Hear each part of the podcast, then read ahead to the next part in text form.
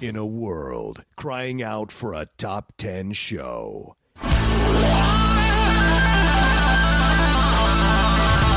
John Rocha and Matt Knost are here to bring you the top 10. Take it away, boys.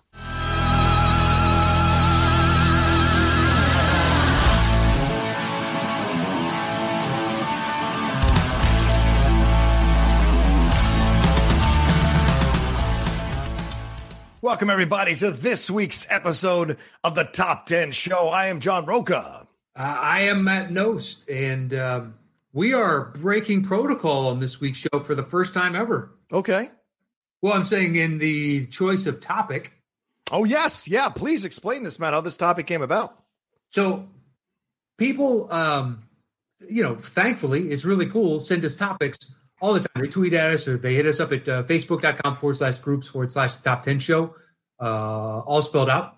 Um, and everywhere else. Uh, and we even have a tier on Patreon where fans get to choose topics of the show. So we're used to suggestions and whatnot, but we've never taken one before. Yeah.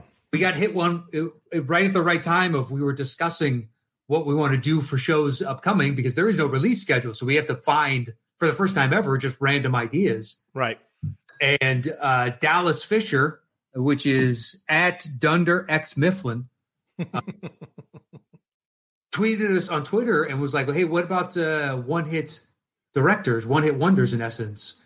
And we both kind of like, "Wow, that's perfect timing." We both like the topic. We both were looking for ideas for just upcoming shows, like just some random stuff. And uh, so, for the first and only time, we are going to take a direct fan suggestion from Twitter or any of our social medias. Yeah, it just kind of hit us at the right time. And as Matt said, we were kind of kicking around topics, and this one, uh, uh, you know, and I texted Matt afterwards, like, well, is this, should we just take a random one? We've never done this before. And he's like, well, look, what we're going through right now is we've never done before, or we've never had to go through before. So why not? And I thought it was a brilliant uh, way to respond to that. I was like, all right, sounds good to me. So let's do it. Let's have a little fun. Plus, it was an actual, it was actually a topic that interested us and excited us as well. Yeah because you know to kind of keep the show alive and keep it fresh it's good to do topics uh, for for things that people maybe haven't seen before uh, and uh, uh and address it in our unique style uh, and compile the list and, and what have you so i thought it was a great idea so i'm looking forward to it and as we discussed on text, this was the, basically this is the exception that, that now makes the rule. Right. We've never taken one, and we were both uh, hesitant. But I think you brought it up first, voicing the concern of like we've never done this. Right. You know what? Do it one time, and we go back and officially make a policy of we don't do that. exactly. Yeah, and for our for our Boss Hog patrons, you know, you guys get to choose the topic. We've yeah. been very we've been very vigilant about making sure at least one topic a month is from one of you all that we do. So uh, this does not take away uh, what yeah. you all have been doing for us. We're still going to do that. Absolutely. This and we're never. Yeah, we're never going to do this again. And now we do take some of the ideas and kind of store them away for later. Yeah, certain release week that happens to work. And we've taken show ideas from uh, the relist. I think it was Robert Haley that gave us the decade by year. We had mm-hmm. year for whatever, but then we took it and did it for something totally a different year, different genre, whatever the case was. Absolutely. Taking other ideas. Uh, yeah. but this one just struck us at the perfect time. You're like, you know what? Why, why not this one time we'll do it and then we will go back to never doing it. So for you, um, Dallas, uh, you managed to uh, you know create the rule. So we'll call this the Dallas rule. I like and, it. Uh, move forward from there. Yeah, it, it's a really weird topic. Yeah, I mean because there's there's but then I think it's finding a, a, a challenging topic because there are so many different ways you can approach this. Is there one hit wonder directors that are currently still working? Is it one hit yeah. wonder directors uh, who are, you know, like uh, who you think are actually damn good directors, but just could never quite reach the apex again or the mountaintop again? Or is this one hit wonder directors, one off directors who just did one movie and then never did another movie again? So I kind of made a mix of it for my list of those, all those possibilities because okay. we hadn't really solidified what we wanted it to be. Uh, but in the end, I kind of deferred mostly to did I enjoy the movie uh, and did I s- enjoy the expertise of the director on the movie? So that's kind okay. of what was my uh, construct of parameters that I was following to uh, create this list. And I had like 10, 15 uh, extra ones that I had, uh, you know, honorable mentions afterwards, which I uh, was very surprised by. So, yeah. I, and I, I did the same thing. I didn't do anybody that's, I think you're thinking of, to me, one or two specific ones that are one and done. Yeah. One and every, and I didn't count those. Um, to me, one hit is you had others and it's just like this one one random anomaly. Right. Uh, but that's how I approached it. But then after that, it's like a fluid dynamic because there's certain guys who you and almost everybody would have issue with if I put on this list. Mm. Like Michael Bay. Exactly. Well, if you say hits, you got to define what hits. Exactly. Are. What does hits mean? A financial point? success is a hit. That's a hit. That's it is a hit. a hit. And then yeah. he's got more than one movie I like. I like mm-hmm. Rock and I like 13 Hours. Right, right, right. Um, so it didn't, but part of me was until I thought of 13 Hours, it was like, I'm not going to put them on my list, but technically I like The Rock. Mm-hmm. From the entire rest of his canon. By do I think there's some entertaining stuff in there? Sure, but I think it's a lot of schlock. Um, but that's just me. I know that I'm alone in a lot of that opinion, so I didn't. But on this show, you're alone. I don't think you're alone out in the real world. well, but you did text saying, "Are we saying the general consensus in essence is he didn't have another hit?" Right, right. He or she didn't have another hit. Yes. Yeah.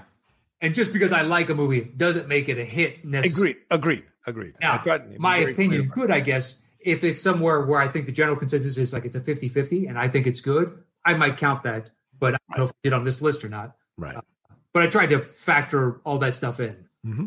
Um, yeah. So it's a, just a weird kind of organic mix mm-hmm.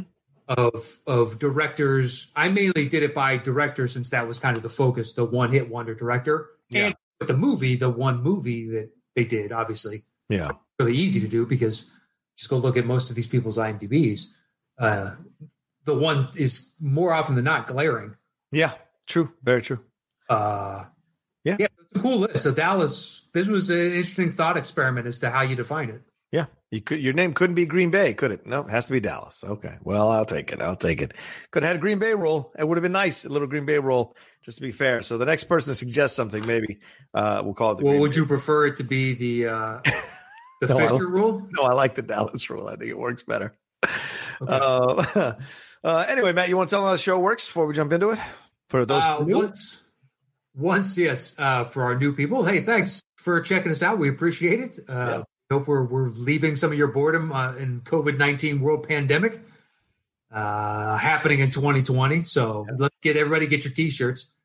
And uh, the way the show works is once Dallas gave us the topic idea, we went our separate ways and created personal top 10 lists show back up here. I do my bottom three. He does his bottom three. I do my next two. He does his next two. Then we trade one apiece. Once we have revealed our personal top 10 list, we create the shows between the two of us. Boom, boom. And yeah, all okay. over the place.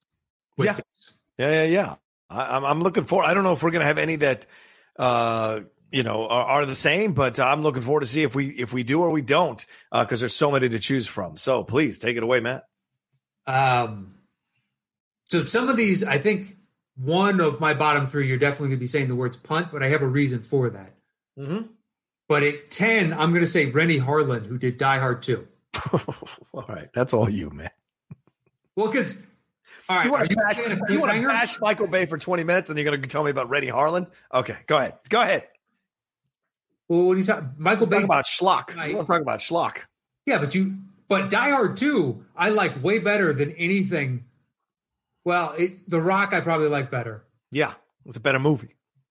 Um, well, let's not go too far. They're both ridiculous. Okay, all right. Die Hard 2 is technically wanting to be more grounded in reality than fucking The Rock is. Uh, sure. That being said, I'm not. Are you a fan of Cliffhanger? Because I think that's where oh, the argument. That film is horrible. Uh, Thank I, you. I hated that film. Um, and Lithgow uh, choose a scene with where I enjoy Lithgow and Ricochet. I hated yeah. him as a villain in um, Cliffhanger because I thought it was incredibly unbelievable and he was totally cheesy. I didn't think anybody would follow this guy uh, in any shape, way, shape, or form. You know what I'm saying? It's like that guy in the, in that Cold Pursuit Liam Neeson movie. I was like, no one's going to follow this guy anywhere. So I did not like uh, uh, Liam Neeson in uh, Cliffhanger, and it was just so incredibly boring, and I was mean- frustrated by it all. Okay. Yeah, Uh, yeah, because I, looked it up and I was like, maybe my perception of Cliffhanger is, and it's kind of middle of the road. Hmm. Because I didn't like it at the time. I've gone back to watch certain snippets that I think are just terrible to Yeah. reinforce my opinion of it. Like that opening scene to me is is garbage. It's No. flaming hot garbage. I like it better in Ace Ventura and Nature Calls when he. Yeah, so do I. It's a lot funnier. It's a lot better there. So it's more believable. Yeah, it's, more. It is flat out. it's Uh, like that opening of Terminal Velocity, right? Like, Dad, no, Dad, Oh no. no, that that to me is one of the worst scenes in movie history that I've seen. It's honest to God. Why do we need a close up of the body hitting? Uh. we don't. You see the line get cut. The guy falls. We all Yep. know what is going to happen. He's pancake. He's a human pancake. no, You do Dad, not need to see. And that stupid CGI eagle is soaring. Yeah, Open the movie, and then they cut back to it So he soars over as the body goes funk, and you're like, I don't fucking understand what is going on, and that's Yeah. seven minutes into the movie. uh, Cliffhanger isn't that bad, but I I didn't like it at the time, and everybody was like, "Oh, dude, the action was great." It was like I did not enjoy this movie, yeah, yeah. and to make something Die Hard two uh, that I do actually thoroughly enjoy. Is it as good as one? No, no. but that, that's impossible. Okay. Yeah. The the original Die Hard is an all time classic. It is. It is. It is. So it's really tough to do a Godfather 2. But people loved Die Hard 3. People enjoyed that one. I don't like look, I like two as much like as I like three. And I Okay. like both. All right. Fair. Um, do I I think the three is a more fun journey. Two is darker Yeah. with the military and whatnot, and especially like the new guy that joins the squad. Yeah. They're like, oh, unfortunately, basically, we got to kill you. And they slit his throat, and just the dark blood against the white camo and stuff. The visual is really effective. True. love the you know the four uh, the snowmobiles like flying through the air and whatnot. It's just ridiculous. But that and the uh, the gas trail that blows up the plane. you kidding me? the icicle fight scene. That's a good one. Yeah. Yeah, I just I it, I knew it was never going to be as good as the first one, so I went in with the proper expectations when I was younger and saw it, and Right. it was awesome. I still think it's awesome. I enjoy it when it comes on, and to do to make something like that, which is a tough feat, you know, somebody that didn't do the first movie, Yeah. and to go on and be, you know, some people are really big fans of Long Kiss Goodnight, which he also did. I think it's Oh, yeah. That's right. Um, a lot of people like that one. yeah, but I haven't seen it in so long, I can't give you a proper opinion on it. Yeah. That's fair. It didn't stick with me like Cliffhanger did. Uh, yeah. So Uh, Renny Harlin is my All right. What's your number nine? Uh, nine is Harmony Korine for Spring Breakers. Oh, good choice. I, I didn't see the movie, so I couldn't. I know I saw it come up on lists I was doing research for uh, the show on, and I just hadn't seen the movie, so I couldn't put it in proper context. But I haven't liked anything else she's done, so I didn't. But the dude, I didn't know if it was good. pretty sure it's a dude. Harmony Korine? I think I thought Think that so. was a woman. I don't think so. Let's take a look. Yeah, it's a, yeah, it's a dude. Dude. Yep. All right, my bad. Uh, well, I mean, his name is Harmony. I'm sure he's gotten that before. Yeah, yeah. All right. The, the, the only, the literal only reason this yeah, you're right. Damn.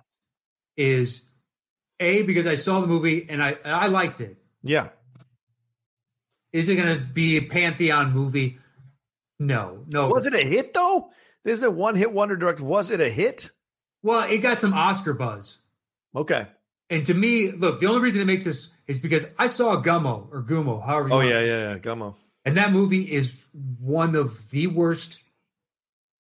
It's set out to be disgusting and vulgar. and Yeah. it succeeds in the most crass and easy way that it can. Like, it offended me. And good for him because it's lasted with me. Yeah. The fact that then Spring Breakers was coming out was like the dude that did Gummo did a movie that James Franco and Selena Gomez and I can't remember who else is in it. I think Hudgens is in it too. Yeah. Yeah, yeah, you're right. Vanessa Hudgens is in it. He's getting some Oscar buzz around the performances, and people are saying it's good. and I was blown away by the fact that I did kind of, you know, I enjoyed it, Mm-hmm. and it was like this guy, this guy who made one of the worst movie experiences I've ever had in my life, hands down. I watched the whole damn thing, but I hated it, uh, and I hated the fact that I wasted my time on it. Yeah. Made something to me, blew me away, and I was like, he's making my list because Gummo to me is just trash, just Yeah. the worst of the worst, and to make something that it's actually good, I couldn't believe it. Yeah. Fair. So that's your one and only hit with me.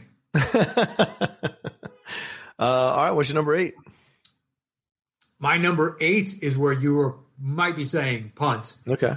is not sure on the, the pronunciation on the last name. Uh, Michael Cimino. Uh, yes, that is a punt. Yeah, absolutely. Okay. Yeah, yeah. Um, all right, cool. Yeah, it is Chimino. Yeah, and uh, all right. So then my number ten is uh, Josh Trank. It's a slight punt, Okay, fair. not Then, by uh, much. All right, then my number nine is uh, Michael Lehmann for Heathers. Oh, I thought about it. Yeah, um, he he's a good TV director now, certainly, and, uh, uh, but overall not uh, that good of a. Uh, all the- he's never quite hit the heights like he did with Heathers, and Heathers was an underground hit, uh, and so I considered it, I consider it uh, valid for this list. Uh, certainly one. They just did the 30th anniversary last year of the film coming out. I interviewed the writer for it as one of the oh, on one of the deep cut episodes, and he ta- you know I, he talked about. I think the writer is the brother of this director. I think he's his Hmm. brother. So they had this uh, a good working relationship, and the film is great, still memorable. Still, people talk about that film now. Uh, and they did a TV series apparently that was based on the film as well. So still echoing nowadays uh, in in, uh, in our pop culture uh, and in our media. So I thought that was this was a good one to throw in. But Lehmann never once came close to uh, uh, creating Yeah. such a brilliant satire like he did in uh, Heathers, uh, a brilliant dark satire. And I think it's one of Christian Slater's best performances ever. I think Winona Ryder is fantastic in the movie. Shannen Doherty is good in the movie. So to me, overall, this is a fun film, and he was never able to h- hit it again. Um, yeah, I, I didn't put it on because Heathers doesn't have the same pull it does for basically like uh, you that are just a couple of years older than me that was the right age to see Yeah. it came out type of thing. Probably, yeah. You know, it's, a, it's a cult classic for a specific generation. Mhm. Um, so I'm not going to fight you on hit. And I think the placement of nine is the perfect spot. Yeah, yeah. Um, okay, so then my number eight is uh, Billy Bob Thornton with Sling Blade. Uh, I thought about it. Yeah.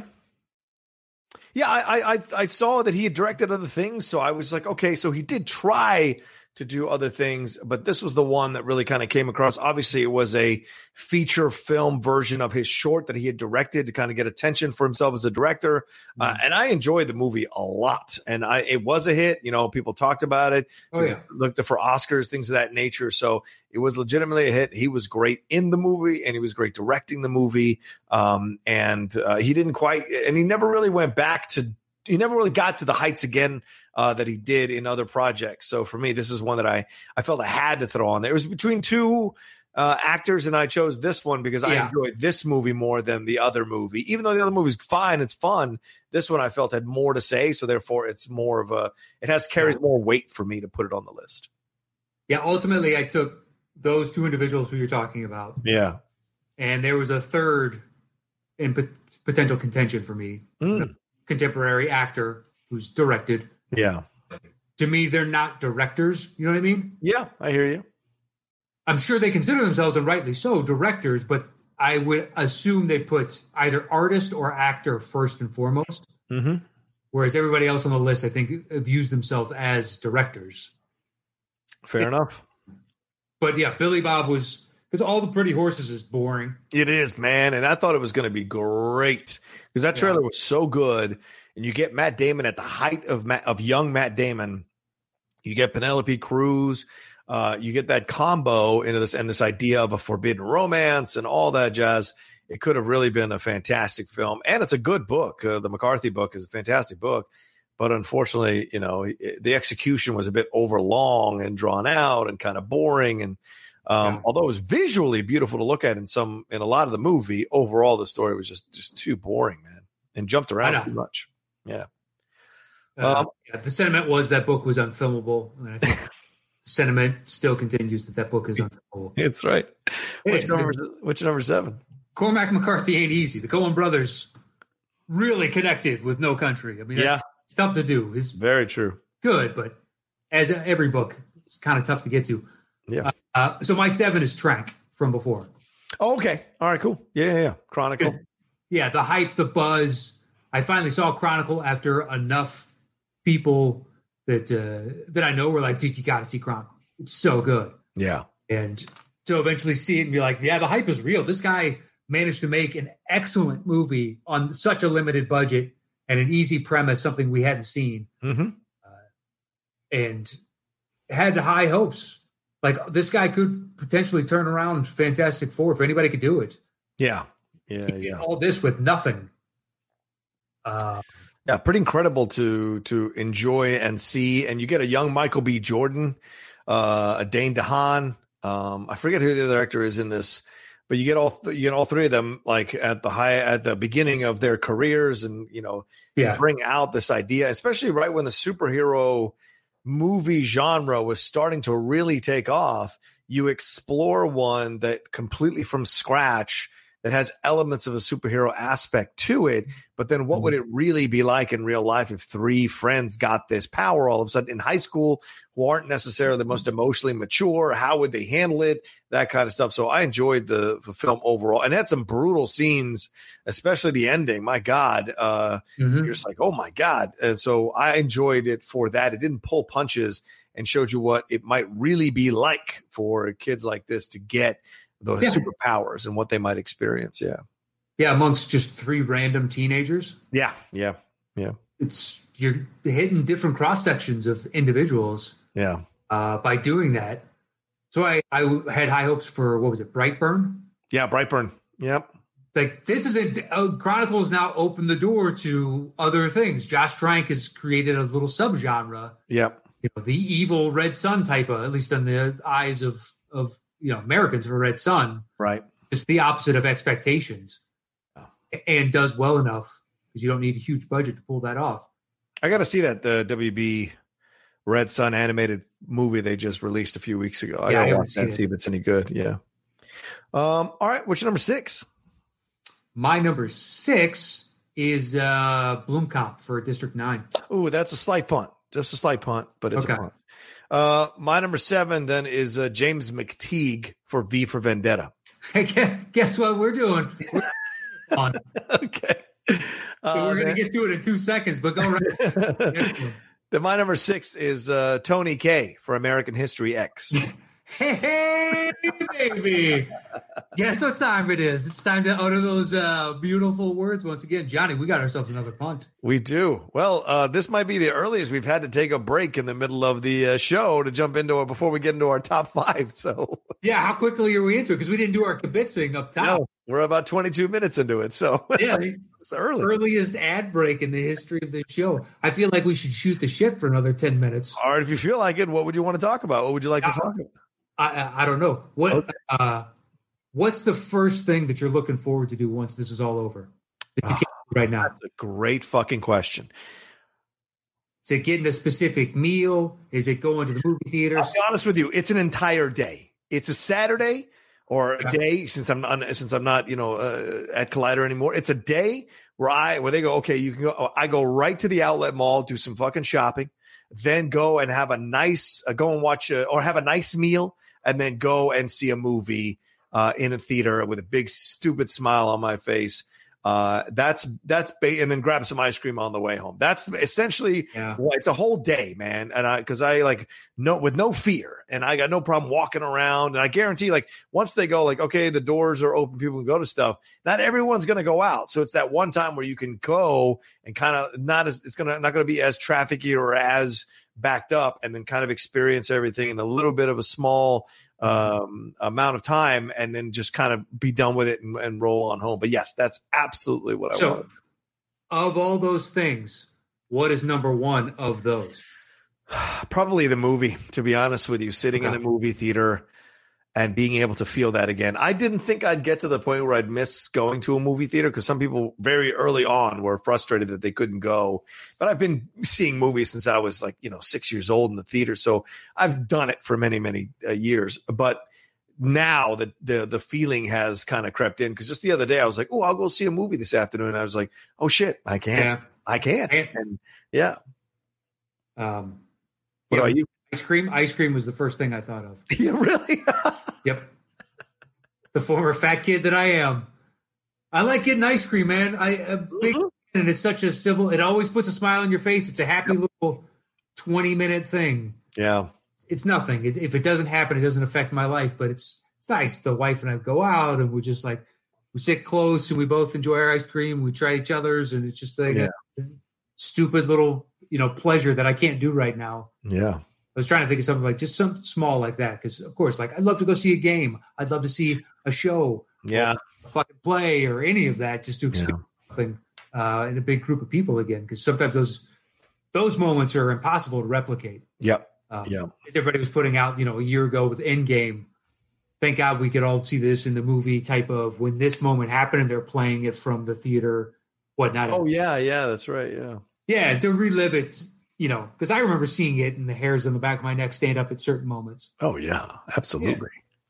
Uh, I miss those too, but it's just, you know, to pick a more simple pleasure. Ice cream sounds nice. I like- I mean, you can still get ice cream. The thing is, you can't. It's not the sit- same. You can't sit in the thing and sit down Yeah. and have the back and forth and take that break after a long day, or take that break in the middle of the day to go and Yeah. In the late It's the whole- afternoon. yeah, It's the trip over there, whether you're walking from the restaurant or driving from your house or something else, but you know you're going, going to get ice cream, so you're in a good mood. yep, yep, yep. Always, it's always a good time. Ice cream's always good. it is, so long as you don't have too much guilt built up. That's my problem uh, because I've I'm you know I'm a I'm, I'm I've always struggled with my weight. I'll always struggle with my weight. I have a body dysmorphia point of view about myself. So when I go and get ice cream at the Baskin Robbins or Cold Stone Creamery, I always feel a, a, a strong pang of shame or guilt over doing it. But you know I'm allowed to. But there's ten other people in line. There's ten other people there waiting to get their ice cream. That's my own personal journey about it because I do love ice cream like a motherfucker. I love getting a three scooper at Baskin Robbins or the two scooper, or I'll go to the Cold Stone and get that medium, the like it, love it, or the love it, and get that uh, founder's favorite. I love that. So you know, I enjoy ice cream like a like a fool, but Have I have to be careful. Have you been to Salt and Straw, Jeni's, and Milk? I've been to Salt and Straw. Uh, and those are like those. That's expensive. It's eight to ten dollars for a scoop or two of ice cream. Yeah, it's worth no, it's not that. It's It's worth it. It's worth it. six, seven bucks for two scoops. Mm, Okay. Uh, it's I've been there like 15, 20 times. right. I've been to them in four different locations. Like I, I've been to quite a, a Okay. them. Um, but milk, yes, milk I enjoy because you can build your own ice cream sandwich, and that is a joy to be able to put your I, the, the ice cream flavor that you want, or combine ice cream flavors and put them in an ice cream, create your ice cream sandwich from scratch. That's a really a good thing uh, that I've enjoyed. But I haven't been to the other one. What's the other one called? uh, Jeni's. J- Jeni's. No, I haven't been to Jeni's. Apostrophe S. Okay, all right. They sell them in certain in local grocery stores. So you can Okay. find Albertsons or Gelson's by the Okay. but the standalone shops. There's one in uh, Los Feliz. I think there's one out in Santa Monica. Right. I'm not sure if there's one in West Hollywood or not. Uh, I've, be, I've become a fan of Tillamook. I really enjoy the Tillamook ice cream. Their mint I like chocolate their chip cheese. I don't know if I've had their ice cream. Yeah, their ice cream. I, I they they sell at the uh, Sprouts, so I will get like the mint chocolate chip one, or I'll get the caramel butter pecan one. Those are great, uh, and I'm gonna at some point try their chocolate or their vanilla straight up and see what that tastes like. But they still sell that, so thank God when I go to the grocery store, I can pick up a, a, a gallon or so or half a gallon and, and enjoy it. So yeah, but I haven't. But I'm with you, man. I haven't been able to go to a shop and have some ice cream, Yeah. and chill out, And I- sit there and whatever. I think we've only bought ice cream once. Twice. Um, I don't mind having it at the house or whatnot, but it's not the same to me. Like it's Yeah, have, but it's just not the same. The the experiences. So we like cereal. We'll get some cinnamon toast or some life or something, and we'll pour a bowl and we'll just kind of that, and that we'll have that as. right on, man. You know what's crazy though is uh, Honey Nut Cheerios has more sugar than Cinnamon Toast Crunch. Oh wow! I did not Yeah. know that. I did not. No, know no, that. I, I like Honey Nut Cheerios, and now it's just like, oh, that's got a little bit more sugar than Toast Crunch, which is literally coated in sugar. We rarely eat the same thing, Lily and I, so we don't get to have those moments necessarily. We share food in that fact that like we eat at the same time sometimes, most of the time, but like we don't share the same because she she is not a dairy. She has a dairy intolerance, so Lactose intolerant. yeah, lactose intolerant. So we can't like get regular ice cream. It has to be a certain Yeah. kind of. I think gelato is a possibility. Yeah, exactly. I think gelato is a possibility. Uh, and we can't. When I go like to See's Candies, like it's rare what she can get because she has to take the pill, so she doesn't have any kind of reaction to it.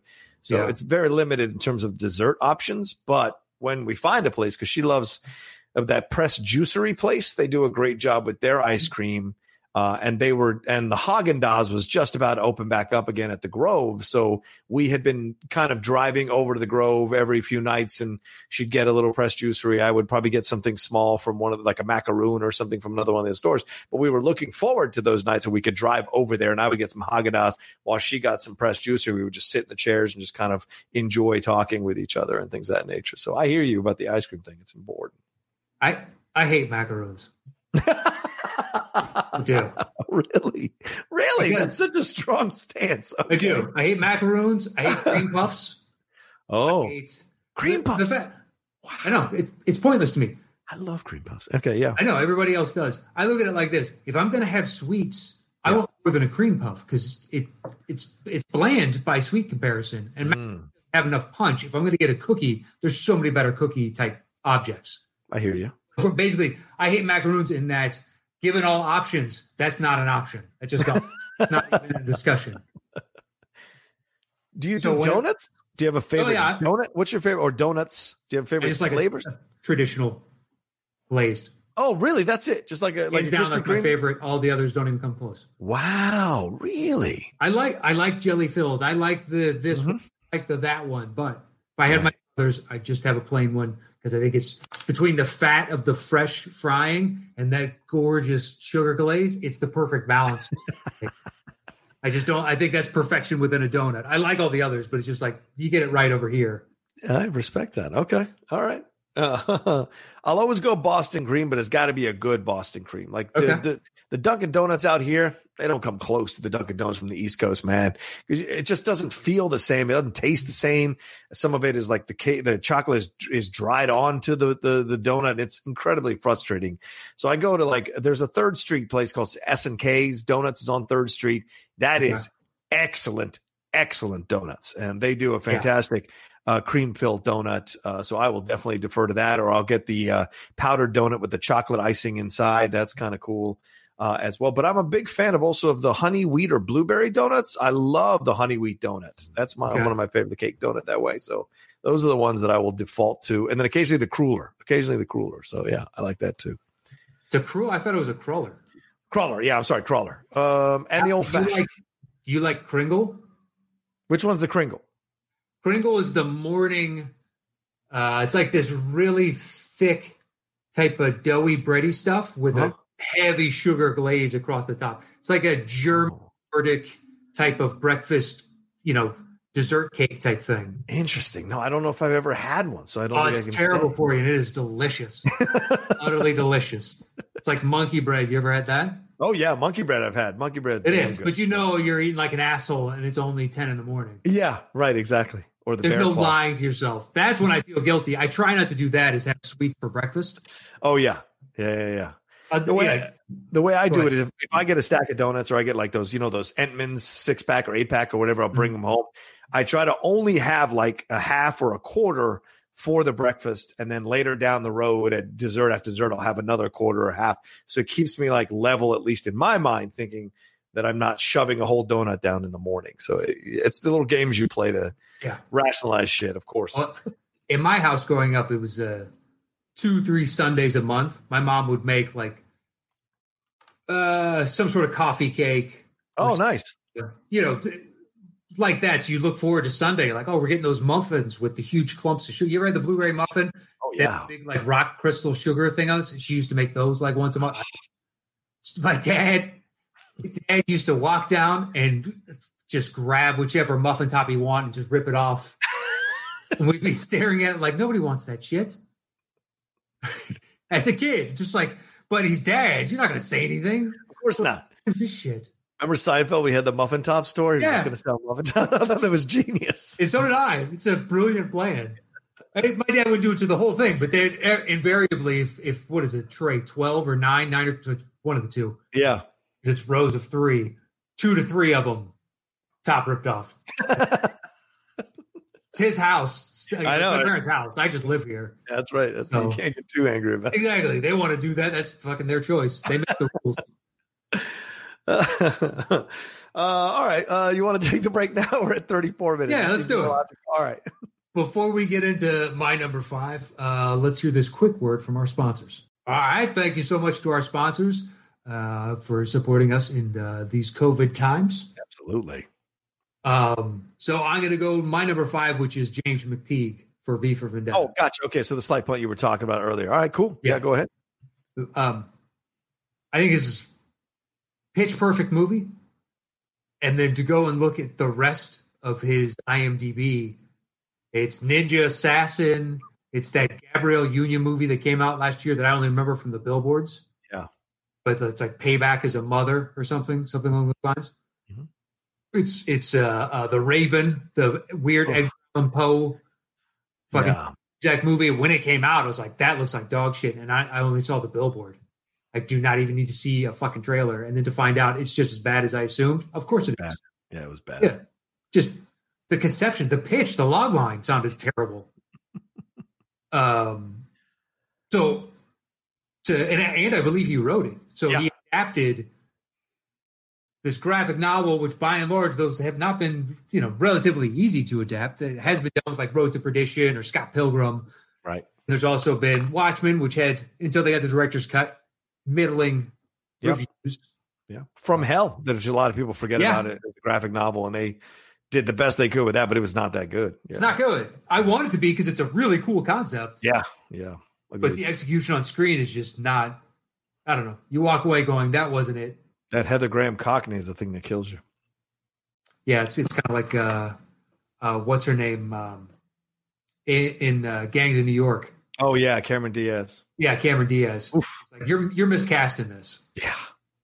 um Yeah. Stick to the comedy. so V for Vendetta, you have Hugo Weaving commanding a performance with just his voice, Natalie Portman carrying this movie, and she is like, uh, we relive that beautiful love story between the two gay women just through her reading that note and whatnot. Just Mhm. to get evoke within you all these emotions, and you want the little guy to stand up against this oppressive government. You have that entire storyline, which is you know the the through line, Mhm. but you follow these characters and their individual arcs and just to make something to me that quite quite possibly perfect in a lot of ways. Mhm. I don't know where exactly to nitpick it. You know, every movie could be nitpicked, but I can't think of it off the top of my head right now. Yeah. Yeah. To see the rest of the IMDb, it's like, dude, how did you do this? Yeah. Yeah. How, what struck, what inspiration struck you to be able to do it so well, adapted so well, get such great performances from it, uh, do the pace and the build, never lose the tension throughout the whole movie. Um, and then And, when we it's get, your first. And it's your first, right. And then when we get the flashback to how V is created, it's Mhm. so well done. You're just like, oh my God. So all of it, and to have the story work uh, so well out of the comic book and transfer it so well, or graphic novel transferred so well into uh, the movie was incredible, incredible work. And you're right, never got there again. Just never quite got there again. It's Yeah. a shame. Never even came close. It- Yeah, true. You Never just look at V for Vendetta like it's a typo. Well, it's at the bottom, so you're like, this can't be right. This is what he made afterwards. It's just, you know, fortunately, he has been swinging and missing. And Yeah. perhaps he'll come back around and figure out like he'll adapt something else. And maybe that's what he's best at is Maybe. adapting and, and seeing the vision for something as opposed Mm-hmm. to, I don't know. I imagine that's how he got the Raven. They thought, well, he adapted this. He should be able to adapt this. But Yeah. it didn't quite work out. Yeah, it didn't work out at all. And just No. Sit there kind of gobsmacked on something. That's why it's, you know, in the top five for me. It's like, how did you make this over here? Yeah, And then all the rest is that's fair. utterly forgettable. Um, that's fair. All right, but number, my number five is uh, John Singleton for Boys in the Hood.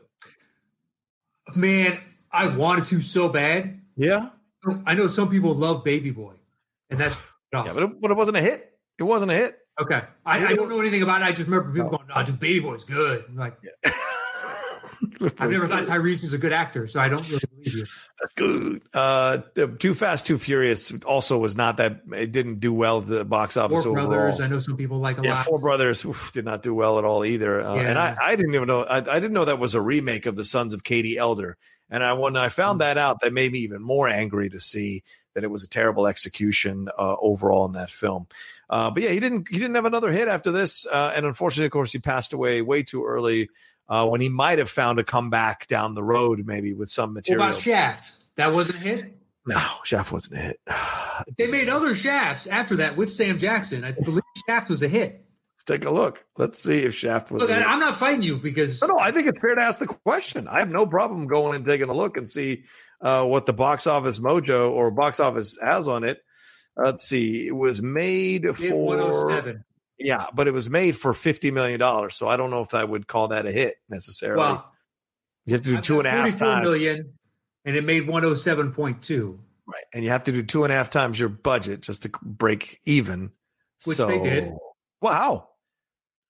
Forty-four times two is uh is what? 88, and Yeah. then another half of 44 would be another 22, so that'd be about a buck 10. They're at 107. right. I, th- I think they're with with So they didn't even, office. You got DVD sales. You've got it they didn't even break even. They didn't even break even, man. Come on. Okay, I they they made how many more? Two more? Yeah, they made a bunch of Resident Evils too. That doesn't mean they were hits.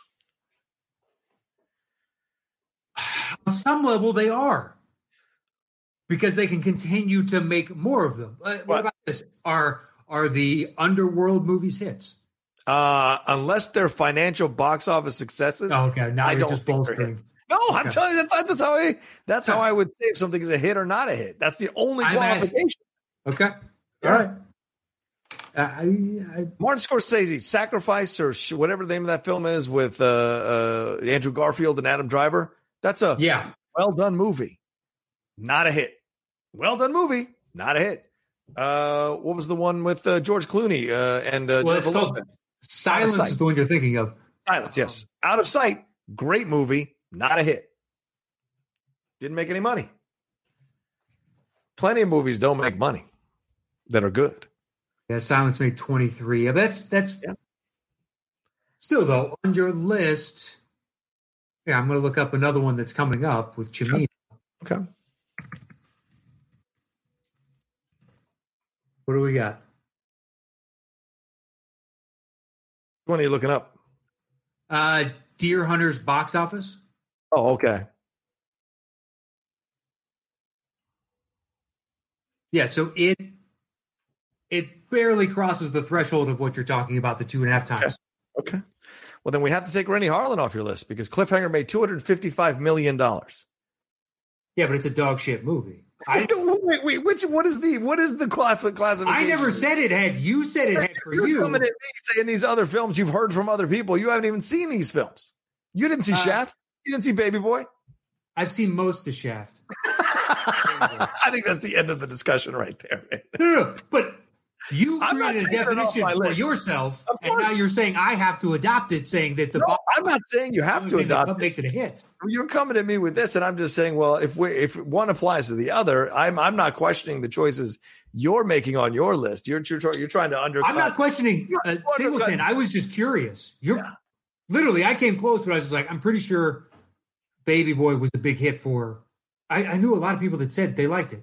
Yeah, I'm sure you did. it's fine. Singleton deserves to make the list. Unfortunately, as hard as that is to say. I know it's a shame. It is a shame. I had a tough time. I had a tough time putting him on the list in my head because I was like, he's passed away and everything like that. But you got to be honest with yourself. Yeah. None, none of his other movies came close to the hit that Boys in the Hood was. Or No, higher cultural- learning I didn't like.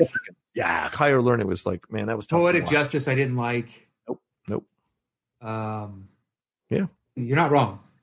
And you, you got to work really hard to be one of the worst installments in Fast and the Furious franchise. And Too Fast, Too Furious is one of the worst. So I just didn't think it was that good.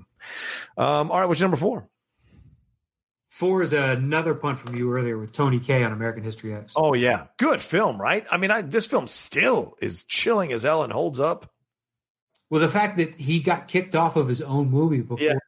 He could finish the edit, and Ed Norton in the studio, in essence, just locked him out and finished, did final cut on it. Yep. That to me is like, well, you had all the bones of it, and now you're upset with how they executed the ending, and I, everybody agrees it's a pretty solid ending. Yeah. I don't know exactly what you want uh, out of this and what you would change. Yeah. Therein lies sometimes like you know the difference, which another director will be getting to shortly, Mhm. uh, having a little too much power. But I mean, it's it's it's brutal. I love the black and white, the stark contrast in like a, the trying to paint the world that there is this only it's a point A or point B choice at all times, especially Ed Norton's perspective. And you know, the world is gray, and eventually, you know, the color in the the you know present in the flashbacks in his life of black and white, Mhm. and the just the dichotomy between the two, how the story builds and unfolds. Uh, a very brutal kind of story on the, the outset to tell, and for an actor to take. Like this is not a really you know great individual that you want to portray on some level on screen. Right.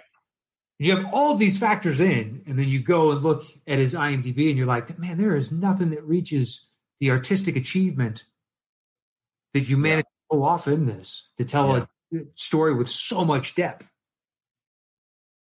Yep. I don't disagree with you, man. It's uh, pretty incredible to look at that. Also, um, I, I, I thought um, he screwed himself. You know, like you said earlier, a few seconds ago, this idea of that he was locked out. He was locked out because he was like a terror on the set, a terror Mhm. making this thing. And Edward Norton at the time, Edward Norton had cachet. Edward Norton had power to lock out a director. Now he couldn't lock out a, a, a junior director, uh, but he locked out uh, uh, Tony Kaye from his own movie because he wanted to perfect it. And this was at the time when um, uh, Edward Norton was like a, a terror on the set. From what you hear from a lot of stories, Mhm. that he was questioning directors all the time, that he felt he was smarter than everybody he was doing a, movie with, that he was going Yeah. through scripts and rewriting scripts and things of that nature to supposedly make them better. Um, and so, you know, he was no angel himself, but in the end, he knew what worked and what didn't work, and he wanted to make this movie work. And in the end, he does because the film is fantastic, still holds up. Uh, and it's an interesting story to watch nowadays. But Tony Kaye never, I really hardly ever heard from him again after this movie. Yeah. Yeah. Uh, I know it's weird to think of Ed Norton having that power Now, right? just the the brashness. Like he, he took the Italian job because technically he was under contract and he didn't. He kept passing. Was it Universal to put that out? Or is it yeah, yeah. I think it's Universal. I think it's Universal. And they kept sending him scripts. They have him under contract. He signed after Primal Fear. They give him an X number deal, and he just keeps going. No, I don't. Yeah. want that. That's not no. And complacently takes Italian job because they have to do something with him, and then refuses to do press. just just shows up, not giving a shit about to the movie, the production. You know, anything that's going on. You're like, man, the balls on you, and you continue to work. for a little bit. And now, and then, Yeah. and then everybody stopped casting him and shit, where he ends up in a fucking Bourne movie as like seventh or eighth down on the call list, or he ends up in Wes Anderson's movies just to try to resuscitate his career, you know. And now people are talking about him possibly being in the Tiger King movie. That's tumbling down the fucking chain. Honestly, that is tumbling down. Well, it depends on who else they have for the Tiger King movie. it's Kate McKinnon. I mean, this is not this is not someone who's a box office queen. You know, that's where they're kid, kicking Uh-huh. around for Carole Baskin or whatever. So we'll see. They're trying to talk to Brad Pitt, is the rumor to, to be Joe Exotic, but I can't imagine he would do that. So What this will fizzle out. This will never get made you think? Okay. because it it is something we all have watched now. Yeah. You do we need to see a movie of this in two years? I agree. I agree. Not really. Maybe Well, in fifteen or twenty. Unless it's one of those tongue in cheek movies that is meta, then maybe. If not, then it doesn't make sense. I agree. But it falls into like a parody movie, almost like a scary movie type of thing. At that point, Exactly. Exactly. there's no way you're going to get Brad Pitt like Brad Pitt and there's got to be a better Carole Baskin. That's who they're looking at, man. That's who they're talking to. That's been all over the trades. The first person I thought of was that uh, actress. She's done a ton of stuff. She's in Reno 911, but I think she was in Bridesmaids. Oh yeah, Wendi McLendon-Covey. Yeah, she's in uh, the Goldbergs. Yeah, that TV. She's show. great. It would be a comedy, whatever, like with some drama, like fear oh, kind of aspects. But I think she could pull off Carole Baskin. Yeah, yeah. Carole oh, Baskin's right. husband, I think, is going to be the most interesting cast. For sure, you should get Chevy Chase. That Chevy Chase would be perfect the way he looks now. Um, yeah, the dude kind of looks like Chevy Chase mixed with like Do- Dr. Fauci. And, oh yeah, that guy. Yeah, yeah. Yeah, or or maybe Fauci meets Adam Silver, but Adam Silver with hair. um, Thirty days. Um. All right. So that was what year number four. Is that that right? was my four. Okay. So my four then is the punt from earlier, Neil Blomkamp for District Nine. Um, okay. I, think only because two, two, two, two reasons, I guess. Not only, but two reasons. One, District 9 is such a damn good movie. It's such a damn good movie. That you think, oh, he's going to have a crap ton of stuff that are hits afterwards. This is a new voice on the stage. Can't wait. And then Chappie doesn't do so well. Elysium doesn't do so well. And there was that Alien movie that there was that he was in rumors and talks to possibly do. And it's that tumble down to the point where you don't look forward to his movie anymore or whatever he's got left. Uh, and he underachieved in the other in the other stuff he directed. So you're just like, well, this feels like a one hit wonder type of situation, even though mm-hmm. he's still in contention and his name still brings excitement to some fans. We haven't heard or seen anything from him that would it merit him coming close to his District Nine just yet. Yeah, it was lower on my list because I like Elysium more than the average person, but you I know do. hit. Mm-hmm. It's look, Elysium is not great, but I enjoyed it, mm-hmm. uh, and I still think there's promise with him going forward. But out of the gate, anointed by Pete Jackson, like this guy's really good. He makes something that uh, can't believe I had never seen it before. Yeah. Awesome sci-fi film with so many different layers, and it's telling numerous stories at once. Uh, and afterwards, just kind of keep delivering on. It almost seemed like you know he watered down District 9's vibe to make Elysium. Yeah, then it's watered down again for Chappie, and it just I don't know. Right. Come out with all his ideas on the first page, yeah. thing, and we loved it. And then now there's nothing else going forward. Agreed. Agreed. Yeah, I don't know. I don't know. I hope so, man. I, I hope so too. I think he's got an eye. Clearly, he's got an eye. And District Nine is such a great movie. You hope maybe the right combination will happen again for him down the road because I I think he's definitely a talent. So, mm-hmm. All right, what's your number three? Uh, three, I can't believe it made my list, but ultimately I was like, this is where it deserves to go, which is uh, Eduardo Sanchez and Daniel Myrick. Oh yeah, for Blair Witch. For Blair Witch. Yeah, please take the way with this one. I, you know, for this, for this reason alone. Look, do I think in hindsight Blair Witch is a good movie? Not really. Yeah, but it is a hit unlike any other. A box office was phenomenal, and you, I'm sure the budget on this was next to nothing, and they were a national sensation. But yeah. it's one of the few movies I was in high school when I saw this, and we went back to a friend's house afterwards, and we talked about this movie. Yep. The time we ever did it with any movie, and we talked for like an hour straight. Just what did this mean, and what if this? It created an entire genre, found footage horror. Yep. And these dudes didn't do shit else. They created their own subgenre that has gone on to now. You got Paranormal Activity, and you've got HS and you've got all this other string of Cloverfield. Yeah. Yeah, Cloverfield. Perfect example. Yeah. Just like, dude, you guys did nothing else. You took a you took a product that didn't exist, spun gold out of it, and then after that couldn't do much yeah. Uh, it's it's mind blowing. That's why I made my list. It's like I can't believe it. Even though Blair Witch is that good. Yeah. You did something that nobody else on this list did. I totally get it, and I understand why you put on. I didn't put on because uh, to me these are college kids that got lucky, or these are film students that got lucky and struck gold. Uh, but there's about a million film students out there who've directed films that are good or close to good, and didn't quite have the right promotion or get in front of the right people with their product to get them over the line. So for me, that's why I didn't put them on, even though I considered it. I did consider it very seriously, and I knew they weren't going to do anything after Blair Witch. It was more the actors that were really the uh, yeah, the girl. Point yeah, Heather Donahue. Yeah, she had done some stuff. She did, certainly did Taken that sci-fi series uh, that Steven Spielberg okay. produced, uh, and now I think she's now she's a, a, lawyer or something or a tax person somewhere. I, re- I recently went to a random uh, search for her uh, for whatever reason, um, and so, but yeah, the, to me the focus were the actors who was going to climb out, not necessarily the directors. But you're right, Matt. You make a great point. These guys essentially created a subgenre of horror that they could have milked for quite some time Yeah. uh, if they had gotten Very the opportunity to hone their skills and get with the right producers and things of that nature. Yeah, yeah, Well, to do because what you said before is like you know there are tons of people like you look at as two college kids they got lucky. yeah. You could say that about you know uh, Mick on the list from earlier. Did Oh, he yeah. lucky on the outset, and he's just been born out. This is what he can actually do. Right. Good point. Say that about a lot of these directors, where it's just like, fuck, man, they did one thing. Uh, but yeah, Blair Witch is not, and and your assessment of this just happened to be the one could be 100 percent right. Mm, mm. because there are a lot of people making movies of this grade. Yeah. One that perhaps is just happened to be, but I don't know beyond that because I can't think of another movie that that existed like this. Yeah. for me.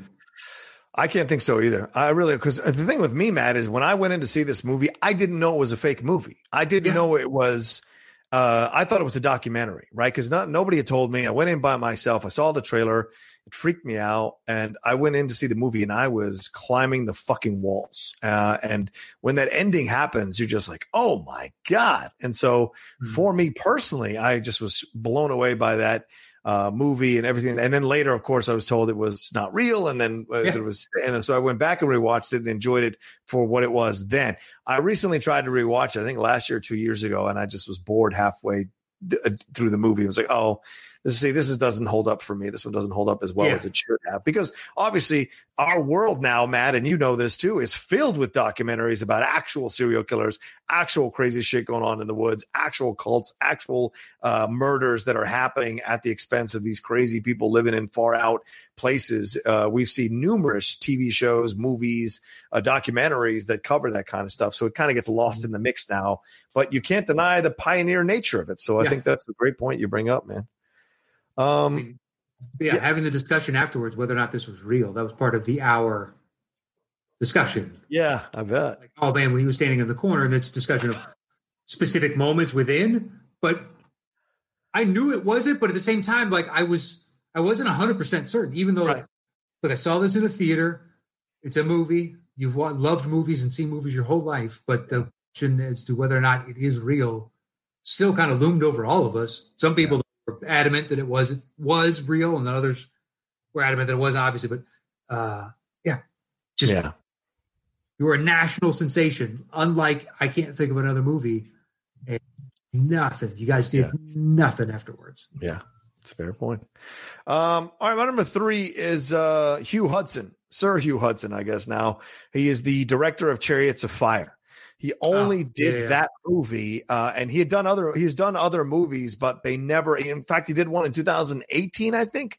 So none of them have come close, anywhere close to what he achieved with Chariots of Fire, a small independent film from Britain that won the Best Picture Oscar, made all this money, uh, you know, turned its unknowns into stars for a little bit, and then uh, oh, what happened? Just keep. Oh, okay, sorry, okay, yeah. And things of that nature, and I, I really appreciated that about the movie. And I'm, I'm such a massive fan of the movie. I recently saw it again because I think we are going to do it on the Cinephile. So it's still a film that holds up, still has powerful messages about religion and being dedicated to your religion, things of that nature. So all of that is still part of the movie, and the fact that he never came close to coming to achieving what Hugh Hudson did. Uh, well, I mean, sorry, what the movie did. Uh, he never came close to achieving that. Is uh, spoke speaks volumes about the fact that he was a one hit wonder director because he's certainly been trying to come back and and you know um, match that. And um, I was recently reading an interview with Ben Cross, who pa- plays Harold Abrahams in the movie, and he said Mhm. that that movie is like a golden cross on our backs that we have to carry because neither him nor I have ever done anything that comes close to what we did, and only now. Uh, 30 years later, am I able to just kind of talk about the movie and not get upset about the fact that this is the one movie everybody brings up associated with my career, even though I've done 90 projects. This is the one everyone wants to still talk about. So, the same thing with Hugh Hudson. So, clearly, he tr- he's been trying to repeat that success, Mhm. but he's never achieved it. So, that's that's why I put it at three. I would imagine it's like um, any actor, like all the the what I assume the Star Trek TV actors by and large, Oh, rebelling against the identity and eventually coming back around. And hey, at least they remember me and enjoy it. Lo, these three, four decades later, whatever the case is. Right. Shatner was like that. Shatner hated being attached to Star Trek stuff for a very long time. It wasn't until later in his life that he started going to the conventions and embracing this. Same thing with Nimoy. Nimoy hated it too, more so than Shatner, because Nimoy mm-hmm. was a stage and uh, uh, film actor and TV actor, so he didn't want to just be seen as that. So yeah. Um, all right, what's your number two? Huh? I said it's hard not to sometimes. Yeah, yeah, yeah. Uh, two for me is so here's where I had trouble. I went back and forth. Okay. it's going to be Paul Brickman for Risky Business. Okay. Not on my list, so go ahead. Knock yourself out on that one. It's the only. There's some movie I've never seen called Men Don't Leave. Yeah, it wasn't good. That was the, I think Jessica Lange or Julianne Moore is in I think that Jessica one. Lange is in that. Yeah, yeah. It's the only one that I could find on Metacritic, Rotten Tomatoes, and, and a bunch of others that had a positive rating. I was mm-hmm. like, don't even remember this coming out. It doesn't look like something I would watch. Uh, you launched Tom Cruise. You deconstructed the teen comedy. Yep. Leaving, I'm going to throw a party type of thing. Mm-hmm. Constructed all of that. You made Tom Cruise a superstar. Yeah. He is in our lives to this day because of your movie. Yep. And this was relatively early on in your career to where you would be working consistently after that it doesn't even come remotely close. Yep. Yeah. And that to me is why it lands at number two. It's like it's one thing to make a good movie, which did made a really good movie, and one that's that's you're taking everything that you've learned in previous generations, kind of like Unforgiven, deconstructing a western. Yeah, yeah, yeah. This does it on some not to that degree and that that kind of execution. Um, but then on top of that, to give us one of cinema's biggest stars of all time, all time. Yeah. This was their first. You're like, dude, this guy's got an eye for talent. he can get an amazing performance out of, you know, somebody like Tom Cruise, and we see it afterwards. He discovers it. Oh, this he's gonna be working for decades. And he did, but it's just it's mind boggling when you see some of these guys IMDBs and you're like, man, you worked your ass off. Yeah. And a lot of this to me is forgettable. That's fair. Uh, yeah, I mean, um, I, I remember seeing the movie and thought it was incredible for what it was in the 80s. Um, mm-hmm. But you know, but you're right. It launches Tom Cruise. That's what it's mostly known for, and the the sex scene in the on the in the train and his uh, fantasy, and then later, of course, in the uh, bedroom or whatever. But like that was the Rebecca De Mornay or you know that kind of time. And so yeah, absolutely uh, good choice there for sure. And he never came close to that again. Any kind of like launching any kind of star off of his movies or anything like that. So yeah, and a good movie, still a good movie. Yeah, still a fun revisit. Uh, what do you got? Uh, my number two is the punt from earlier, Michael Cimino. Cimino, deer. Yeah, I mean, and, and you said you got a reason for why you had him lower, but I, will tell you this: for me, it's because the Deer Hunter is such an incredible movie. I mean, it is a phenomenal. You talk about launching. This also kind of launches Meryl Streep. Uh, I think she won the. Uh, no, she didn't win the Oscar for this. She, she was not. I think she was nominated for it. But then you have Robert De Niro in this, and Christopher Walken in this. Uh, it's so incredible the movie yeah. and the journey they all go on. Cazale's last movie. Yeah, John Cazale's last movie, and um, and what it leads to later is Heaven's Gate, which is the greatest flop uh, supposedly in the history of cinema. Uh, which Heaven's Gate is not that bad of a movie. So I was blown away, uh, uh people that of, of, of well, how bad how bad this movie wasn't because it was such a flop and considered the greatest flop ever because they spent so much money to make the movie. It's not a bad movie, but it was not a hit. Uh, so, uh, and he never, I don't think he ever did much after that. Uh, he was a well known producer, but just never did much after that. But Deer Hunter is the, just incredible, now, man. What about Thunderbolt and Lightfoot? Yeah, fun movie, but was not a hit necessarily. Uh, See, I looked up its box office Jeff numbers. Bridges. Yeah, I looked. It it did. I think the budget was like four million, and it did twenty two. Mm. More than clears the two and a half times you're talking about. That's fair. Absolutely fair. Uh, but you, you, still put it on your list, though. Is that why you have it? I did. Low? That's why I put it lower. And I was like, ah, gotcha. how much does Thunderbolt and Lightfoot? The guy still made one of cinema's, you know, longest enduring. We all agree is an excellent movie type of. Yeah, Deer Hunter. Yeah, really difficult to do. When people look back at that year, your movie is one of the top two, three, if not their favorite movie of that year, the most compelling, or whatever the case is. Yeah. Um, but Thunderbolt Lightfoot, like I know that has a certain soft spot for like my dad's generation. I'm sure with Clint Eastwood. Mm-hmm.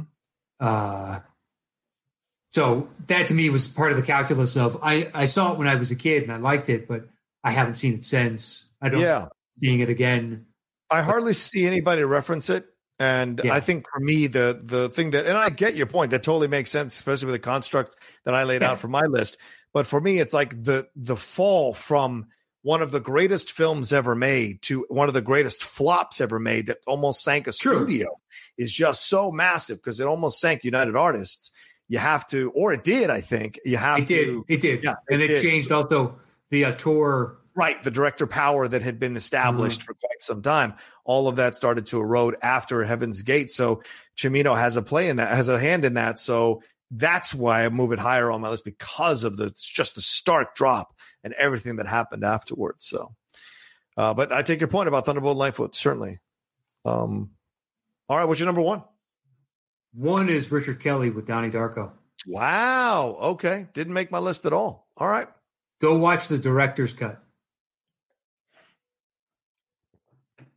Matt, I can tell you right now, you can make God's cut, and I wouldn't enjoy that damn movie. It's just not my cup of tea at all. The Okay. bunny thing, the whatever it is, it's just no. So I that's why it's not on my list because I just don't even like the movie.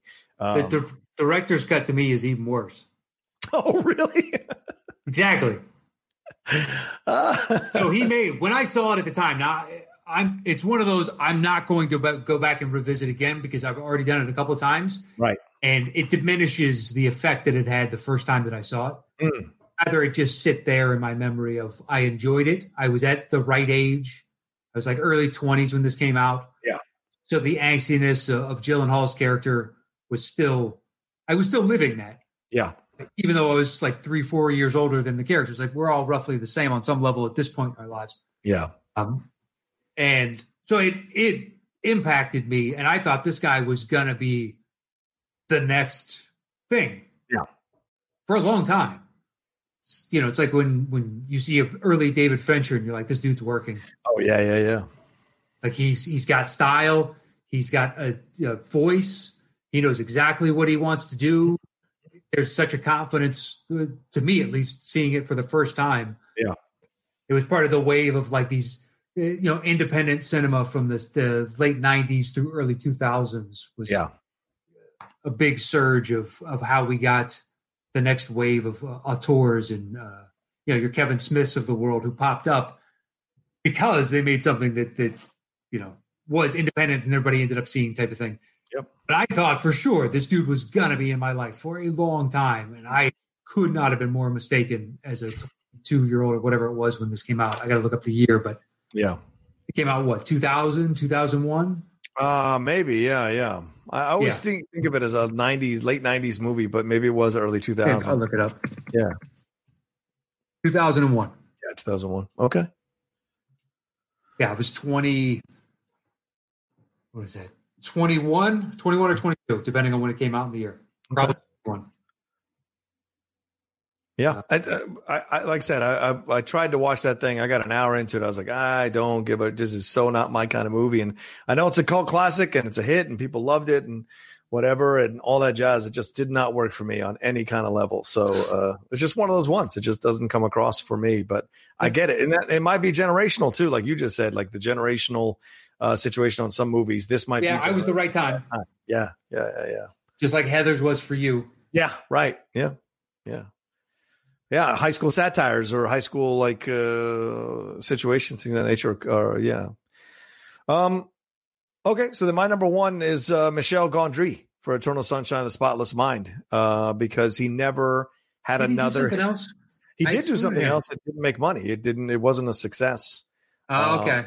Yeah. Charlie Kaufman did other things, certainly with adaptation and what have you, but like uh Gondry never did another had never had another big hit. This was the only one of his uh to be a big hit, make money and be successful with Jim Carrey doing drama and Kate Winslet and things of that nature. So um and this was such a revolutionary brilliant film about the idea of relationships. I put this one in uh, and Punch Drunk Love in the same box and be like this is romantic comedies, so to speak, for Mhm. auteurs.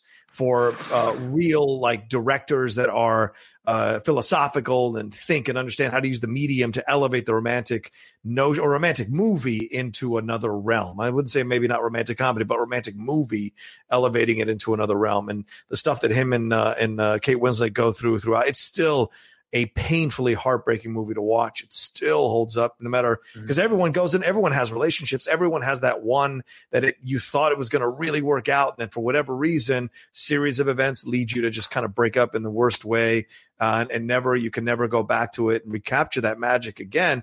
But the idea of being able to remove those memories and the fact you might still be able to find that all over again and maybe do better a second time is so interesting. And uh, Gondry does a fantastic job. I know he's uh, the director or executive producer on uh, the Jim Carrey show. Knowing or whatever it is called. The, oh on. yeah, yeah. Uh, is he okay? Yeah, yeah, he is. So in that way, he's still working. He did another one, The Science of Sleep, that was afterwards, and that didn't make any money. Uh, so and he's a movie. Oh, sorry, he's a movie, music. I, I like. I like Be Kind Rewind. Oh yeah, well yeah, but that was a small film. It wasn't a Does big it, hit. But yeah, but I just looked up the box office for Eternal Sunshine. It was too. Yeah, like, it wasn't a huge. But I know what you mean. This yeah. guy something that's going to be with you for the rest of your life. So yeah. that's a certified hit to you. I totally yeah. get that.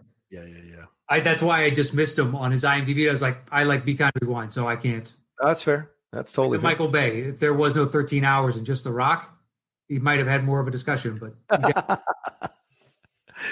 yeah. Uh, but all right. Well, there you go. There's our separate uh, top 10 lists, uh, and we're gonna combine this thing. I'm gonna grab the bongos uh, and uh, let's do it. I'll start typing out. Now you sorry, it sits on top of curious little thing now as I type this, so I could be gentle. If I rock too much, there we go. Fall off, and guys, we don't want that. All right. You know? What's that? Both the audio and the video. Oh yeah. I'm just talking about why I'm so slowly typing the numbers. um, um this is going to be fun. Well, see, so Tony Kaye, James McTeigue, mm-hmm. Top, Trank, Cimino are what we have in common. That's five. That's good. I didn't. I, didn't, I was hoping we'd have at least uh, three. Yeah. So five is great. Let's see. Where'd you have Blomkamp five? Blomkamp is four for me. Four, four, six. Where do you have Tony Kaye? Tony Kaye is six. Okay, so we both have that's a flip flop. I got Kaye at four, and you got Blomkamp at four.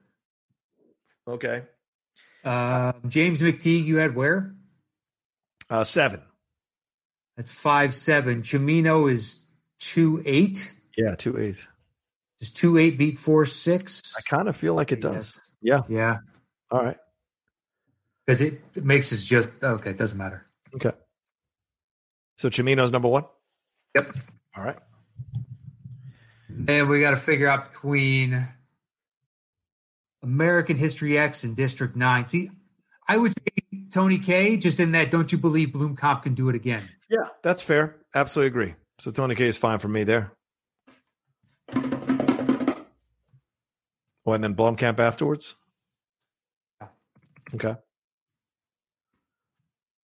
And then what do we? Oh, McTeigue, right? Do we want to put McTeigue up there as well, or do we want to wait for on that one and put our one? Um, yeah, I say we put him. We do that there, and then we do Josh Trank next. Okay. Josh Trank. Your next highest. No, I'm my number one. Both of us still have our number ones, I think. Oh, you're right. What's your number um, Michel Gondry, Eternal Sunshine. Oh, um, I mean, Eternal Sunshine is a way better movie than Blair Witch. There's no discussion. Yeah. So, or Donnie Dark isn't Donnie Darko your number one? That's my two. Oh, okay, my bad. I'm sorry, though. That is my my one. Yeah, yeah, yeah. My list. Um, I would say Eternal Sunshine is a better movie. Yeah, even though I like Be Kind Rewind, but we've already crossed that bridge. Little Jack Black action who's on TikTok, by the way. So people can stop giving me shit for doing occasional TikTok videos. He's older than I am, I think. Yeah, but he's Jack Black. That's true. Fair point. Uh, Um, what do you got next? I got my two. Uh, me too. Michael Cimino is my two. Oh, we want to put him No, in. already You got your two. You got your two. Yeah, go ahead. Your two. Which is? Oh well, we'll find out. Risky We'll business. Paul Brickman. we'll find out.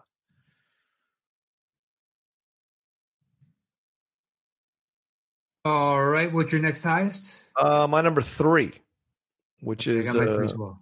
Hugh Hudson for Chariots of Fire It's that or Blair Witch for the ten. for nine and ten. I mean, what do you want me to say?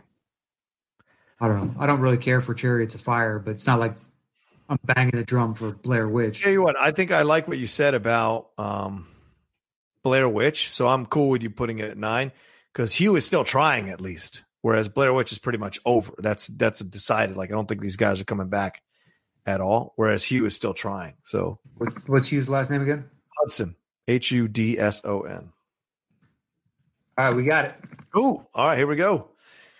The top 10 one hit wonder directors, yeah. At number 10, Hugh Hudson for Chariots of Fire. at number 9, Eduardo Sanchez and Daniel Myrick for Blair Witch. at number 8, Paul Brickman for Risky Business. at number 7, Richard Kelly, Donnie Darko. at number 6, Michel Gondry, Eternal Sunshine of the Spotless Mind. at number 5, Josh Trank for Chronicle. at number 4, James McTeigue, V for Vendetta. at number 3, Neill Blomkamp, District 9. at number 2, Tony Kaye, American History X. and our number 1 one hit wonder director is Mr. Michael Cimino for The Deer Hunter. Chimino. What are you doing, Chimino? Come on. Uh, It's a shame, Chimino. Heaven's Gate, Chimino. Heaven's Gate, Chimino. Isn't there a director's cut of that out? There is. I bought it on Criterion. Uh, yeah, Criterion. Uh, I bought it on half off half off sale. I was like, twenty bucks. I'll give it a shot. Let's see if uh, the director's cut is even crazier. So, uh, I enjoy it. I like the movie. I know a lot of people don't like the movie. I like the nuttiness of the movie. Uh, but there you go. That's our one hit wonder directors. Thanks to everybody who downloaded this episode or watched our pretty faces talk about movies here as we are, uh, you know, quarantined or self isolating here during this time. Um, I think we're finding our groove just fine over the last few weeks doing it this way. So, uh, I've been enjoying it and uh, the fans have been enjoying the shows for sure. They're commenting and leaving nice comments about it. So thank you all so much. Yeah, and to uh, Dallas Fisher, congratulations on having a rule on the show named after you, the Dallas. Um, so our one and only time you caught us literally at the perfect. It was like watching uh, uh, when Buster Douglas took out Mike Tyson. It was the perfect punch at the perfect moment, like when Rahman took out Lennox Lewis. Had he been a fraction of a second late, that thing does not connect the way it does. We have a different outcome. You hit it at the perfect time. Congratulations to you, Dallas. We will never do this again, but please keep, keep sending your topics because we do store those ideas away Yeah. for eventual weekends of uh, you know release. But uh, you know, this one we took because we had uh, we got to come up with ideas. So Yeah. Absolutely. Um, and thanks to everyone who uh, supports us here on the Top 10 show. We can't thank you enough. It's www.patreon.com slash the top 10. Uh, the number there, all one word. Please uh, go and see all the multiple tiers we have there. We're dropping topic thunders. We're dropping relists. All that stuff is still going on. So if you want to come and be a patron of the top 10, get all the enjoyable perks of that. Please come and help the show. Come and support the show. Keep us going into our fifth year, which is coming up apparently, of doing the show, which is mind blowing to know we're still doing it. And we haven't run out of top 10 lists. Pretty incredible uh, to think about, Matt. We're still getting top 10 lists. You said there's many, many ways to split the atom. I had doubted you after the second year, and I was wrong. There's certainly many, many lists still to tell. got to power Still through. Yeah, you got to power through for sure. Yeah, huh? we're running on this. Trust me, we haven't even gotten to like mile twelve where we shit our pants.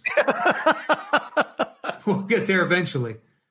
Uh, we hope everybody out there is staying safe. Wash those hands. Keep social distance at six feet or more. Don't go out unless you absolutely have to. The sooner we all adhere to these rules, the sooner we can go back to watching movies in movie theaters and and all the fun stuff that we miss, like ice cream. yeah, Uh, like ice cream. But you can follow me anywhere at Matt Knost. Check out my other podcast, please. That'd be awesome. Which is uh, Embrace the Hate. Just search for it anywhere you get podcasts. And uh, let me know if you check it out. Let me know what you think. Uh, that is it for me this week. Uh, and also, if you'd like to join the discussion over at facebook.com forward slash groups forward slash the top 10 show, uh, all spelled out, please do that there. And uh, that's it for me.